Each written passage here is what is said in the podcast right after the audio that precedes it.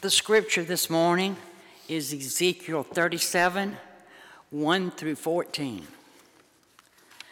The hand of the Lord came upon me, and he brought me out by the Spirit of the Lord and set me down in the middle of a valley. It was full of bones. He led me all around them. There were very many lying in the valley, and they were very dry. He said to me, Mortal, can these bones live? I answered, O Lord God, you know. Then he said to me, Prophesy to these bones, and say to them, O dry bones, hear the word of the Lord. Thus says the Lord God to these bones I will cause breath to enter you, and you shall live. I will lay sinews on you, and will cause flesh to come upon you, and cover you with skin, and put breath in you, and you shall live. And you shall know that I am the Lord. So I prophesied, and I had been commanded. And as I prophesied, suddenly there was a noise, a rattling, and the bones came together, bone to its bone. I looked, and there were sinews on them, and flesh had come upon them, and skin had covered them, but there was no breath in them. Then he said to me, Prophesy to the prophecy, mortal, and say to the breath, Thus says the Lord God Come from the four winds, O breath, and breathe upon these slain, that they may live. I prophesied as he commanded me, and the breath came into them, and they lived and stood on their feet, a vast multitude. Then he said to me, Mortals, these bones are the whole house of Israel. They say, Our bones are dried up, and our hope is lost. We are cut off completely. Therefore prophesy and say to them, Thus says the Lord God, I'm going to open your graves and bring you up from your graves. O my people, I will bring you back to the land of Israel, and you shall know that I am the Lord when I open your graves and bring you up from the graves. O my people, I will put my spirit within you, and you shall live, and I will place you on your own soil. Then shall you know that I, the Lord, have spoken and will act, says the Lord. This is the word of God for the people of God. Thanks, Thanks be to God. It has been seven and a half months, or 32 weeks, or 223 days, or 5,352 hours, and I won't go any lower than that, since we last joined together in worship in this space. Welcome home. We have been through one of the most horrendous seasons in recent human history, and truth be told, it's still not really over. We're just finding new ways to cope with it. But this day, this worship service symbolizes one thing that we must acknowledge as truth beyond other truths God's love remains. God's Spirit sustains. God's faithfulness is unchanged. God's goodness will carry us through every aching pain. And God is with us in this moment. I'm reminded right now of a, a famous poem. You, you might have heard of it, but it reads One night I dreamed a dream as I was walking along the beach with my Lord. Across the dark sky flashed scenes from my life. And for each scene, I noticed two sets of footprints in the sand. One belonged to me and one to my Lord. After the last scene of my life flashed before me, I looked back at the footprints in the sand. And I noticed that at many times along the path of my life, especially at the very lowest and saddest times, there was only one set of footprints. And this really troubled me, so I asked the Lord about it. Lord, you said, once I decided to follow you, that you'd walk with me all the way. But I noticed that during the saddest and most troublesome times of my life, there was only one set of footprints. I don't understand why, when I needed you the most, you would leave me. And he whispered, My precious child, I love you and will never leave you. Never, ever, during your trials and testings. When you saw only one set of footprints, it was then that I carried you. This poem is titled Footprints in the Sand. The author is disputed, but it is a poem that recognizes that as we, in our present time, have walked through what we might call the wilderness or even a valley of dry bones, it might be easy for us to ask where God has been through it all. But we were never left alone. In fact, God certainly carried us through much of it. How else could we have gotten this far?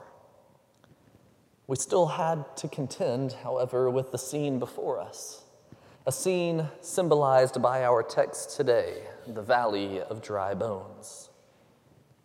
Um, as Miss Francis, you know, read our scripture lesson this morning, as she was uh, coming into church, she said, "This is just a horrible scripture verse." Because it's dark, it is. It's really dark. The valley of dry bones. Ezekiel is brought in a vision. We recognize it's a vision um, later on, but Ezekiel is brought in a vision to this valley. And as he looks out with the Spirit of the Lord beside him, he sees a valley filled with dry bones. And this is very descriptive here because dry bones tell us that there is no hope left. There is no semblance of life left. Dry bones, that's about as lost from life as any creature can get. But in this valley, or as he stares out across this valley, Ezekiel has to contend with the fact that in this moment, there was so much, so obviously lost. A battlefield, it seems. And as we hear later, God describes that this, he says, is the whole house of Israel a valley of dry bones, a place of desolation where hope is lost. And in the midst of this great despair, where life could not be found. Dry bones. There's nothing left on them. God asks Ezekiel a simple question Can these bones live? In other words, is there any hope for this people looking out at this valley of dry bones?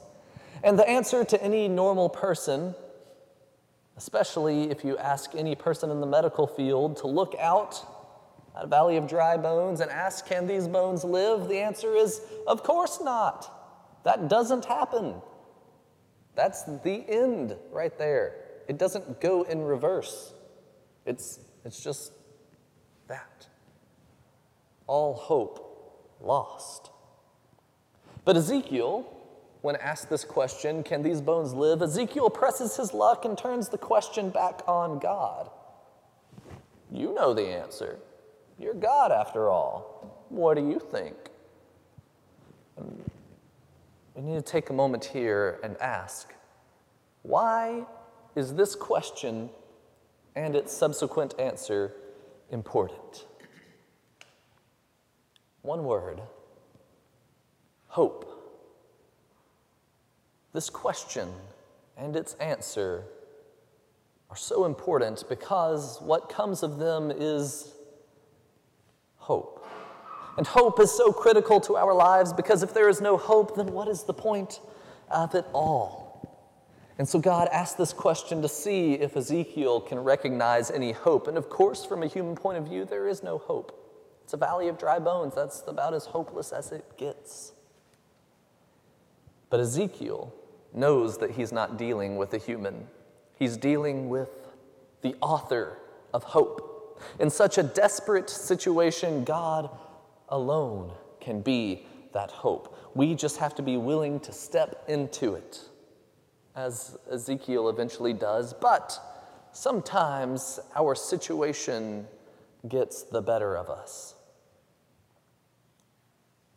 As they look out across this valley of dry bones, God recognizes the whole house of Israel crying out in verse 11 Our bones are dried up, and our hope is lost. We are cut off completely. Does this phrase sound familiar?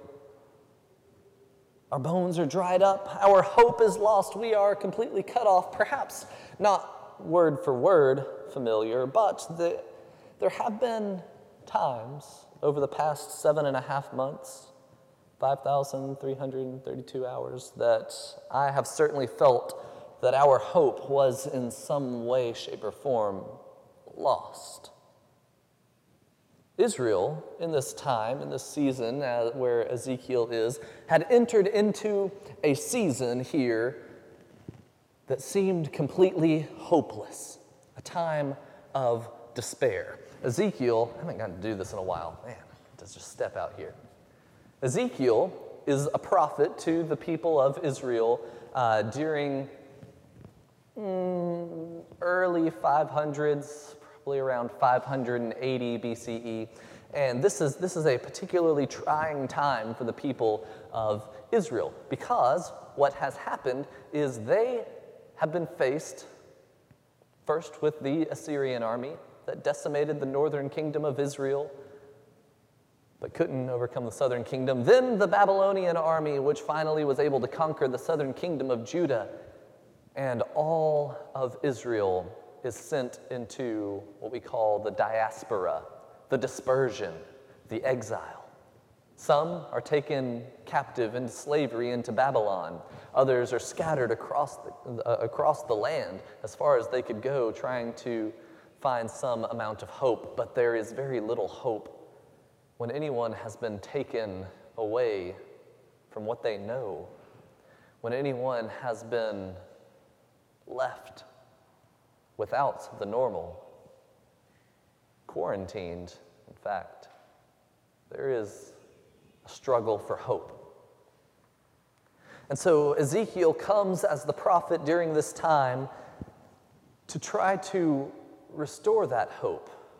And it doesn't go very well at first, because how can it? How can Israel possibly return home? How can Israel possibly be found back to normal? Well, the sad truth, and I say sad, but it becomes better, is that they don't get to return to normal. They return to something new, something different, something they didn't really expect. But it does happen. They are able to return. And it is by the goodness of God that we have symbolized here in our text today but we need to recognize that in this moment, right where we are in this passage, Israel is left without hope. Israel was far from home, very far from home. Israel was left begging for a return to normal. Israel was left longing for a homecoming. Then enter God. God declares, I will put my spirit within you, and you shall live.